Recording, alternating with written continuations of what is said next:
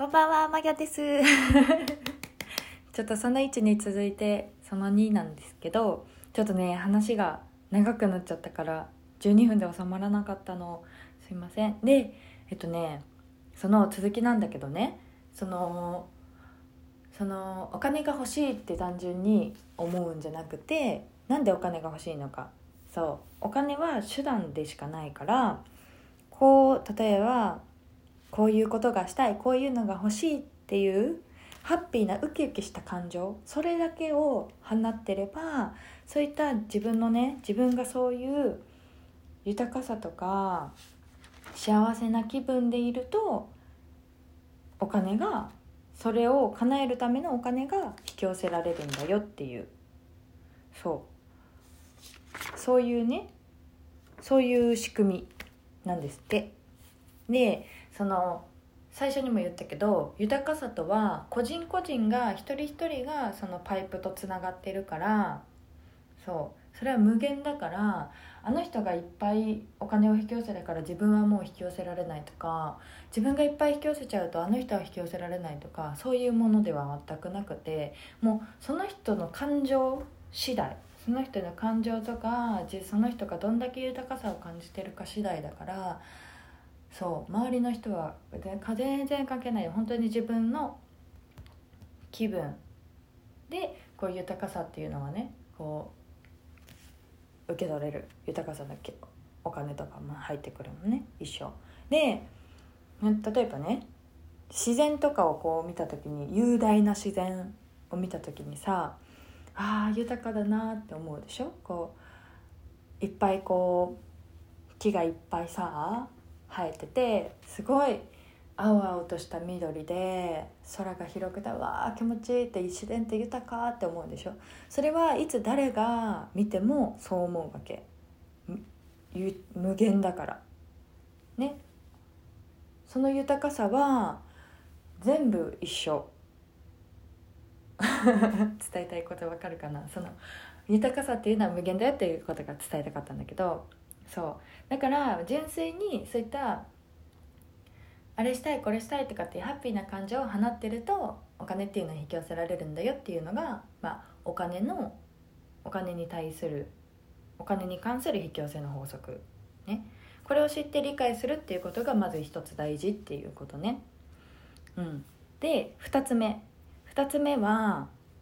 あのねあのーあれ？2つ目って何だったっけ？2つ目はあそうここがねここがすごいね大事なんだけど大事っていうか私はすごい気づきがいっぱいあったんだけどお金に対するちょっとカンペを見るね。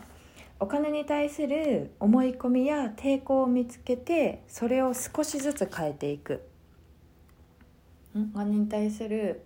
抵抗とかをねこう見つけてそれを変えていくっていうことが大事。それを私はライブの時にパイプ掃除って言ったんだけどその豊かさとつながってるパイプがお金に対してそういった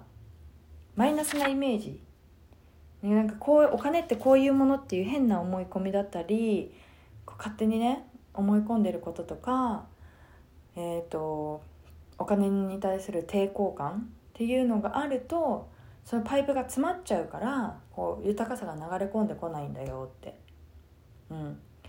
これは多分他のことでも一緒なんだろうね。幸せ。なんだろうこう恋愛とかでもさそういうのも全部一緒なんだろうけど今お金についてだからね。そうお金に対してっていうのあそうなんだと思って。でただ私はそれを読んだ時にね最初。私はお金に対して特に変な思い込みも抵抗もないと思うけどなって思ったの。うんうんと思いながら、まあ、読んでたのね。読んでたらすごいねはっ！ってなったんだけどなんかねあのー、まあまあお金に対してまず自分がどういう思いを持っているかっていうのをねこうちゃんと自分と向き合ってあの自分のね、自分が思ってる本当に奥底で思っていることをこう掘り起こさないといけないんだけど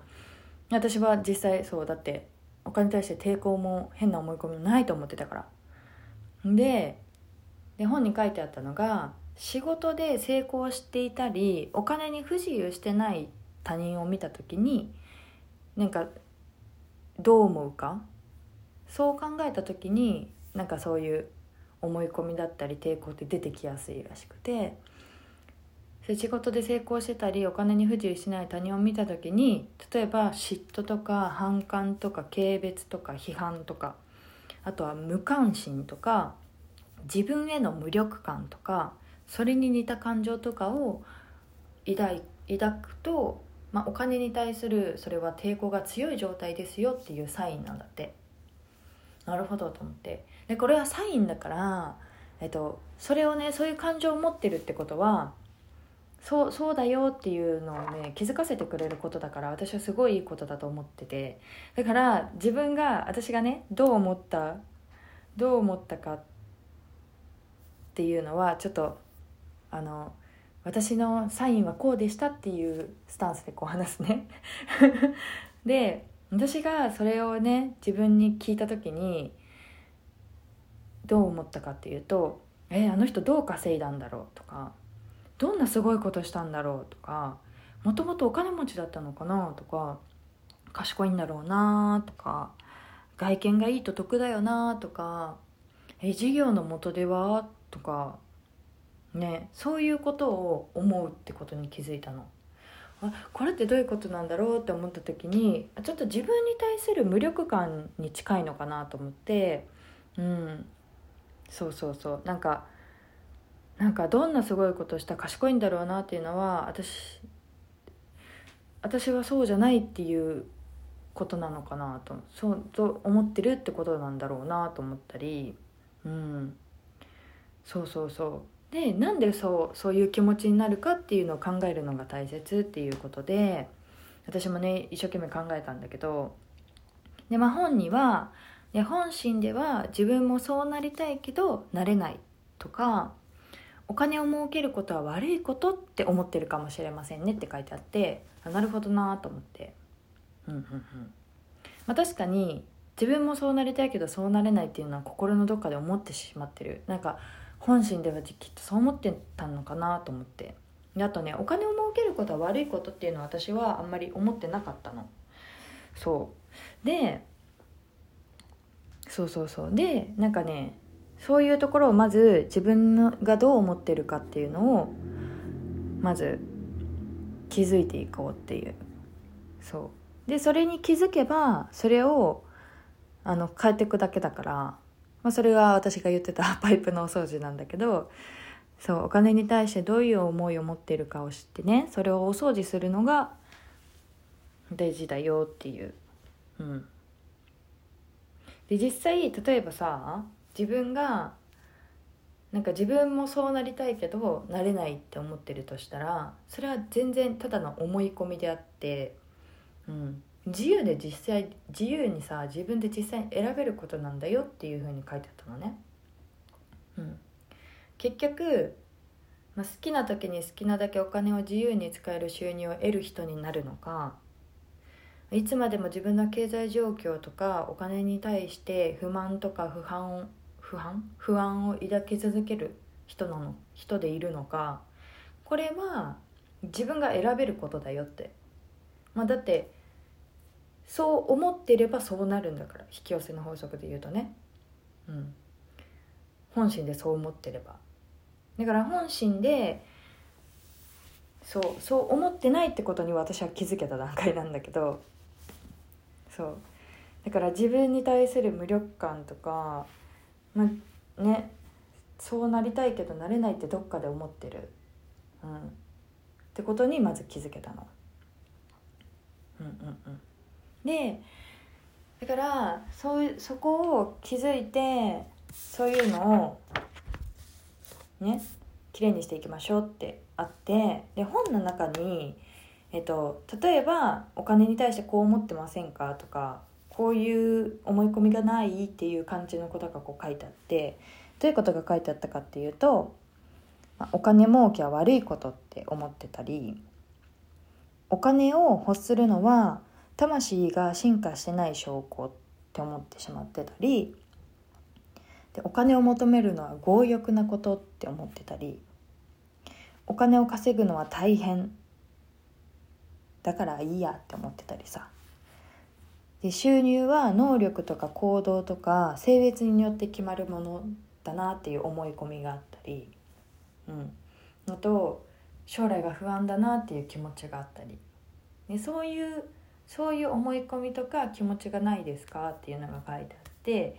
えそれって実際はこうだよっていうふうに本では一個一個書いてくれてるのね。うん、例えばね、えー、あの魂が進化してない証拠っていうのは例えばさお金を求めちゃうとなんか自分が汚れるとかなんか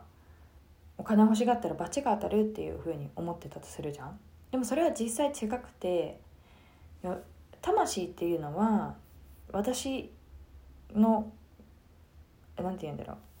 もう本質であって完全なものだからそれ自体が汚れることはまずありえない。汚れようがないもの。うん。そう。でお金を欲するっていうのはお金は豊かさでありそう無限なものでしょ？でそうそうそう。で罰が当たるっていうのはで何て言うんだろうな。あまた時間がなくなっちゃう。そうおかそうそうそうそういうね抵抗をね減らしていこうっていうことなんだけど、うん、その中で私が自分の中にある抵抗についてちょっと気づいたことがあったからそれをその3でお話しすることにします。はい。その2ありがとうございました。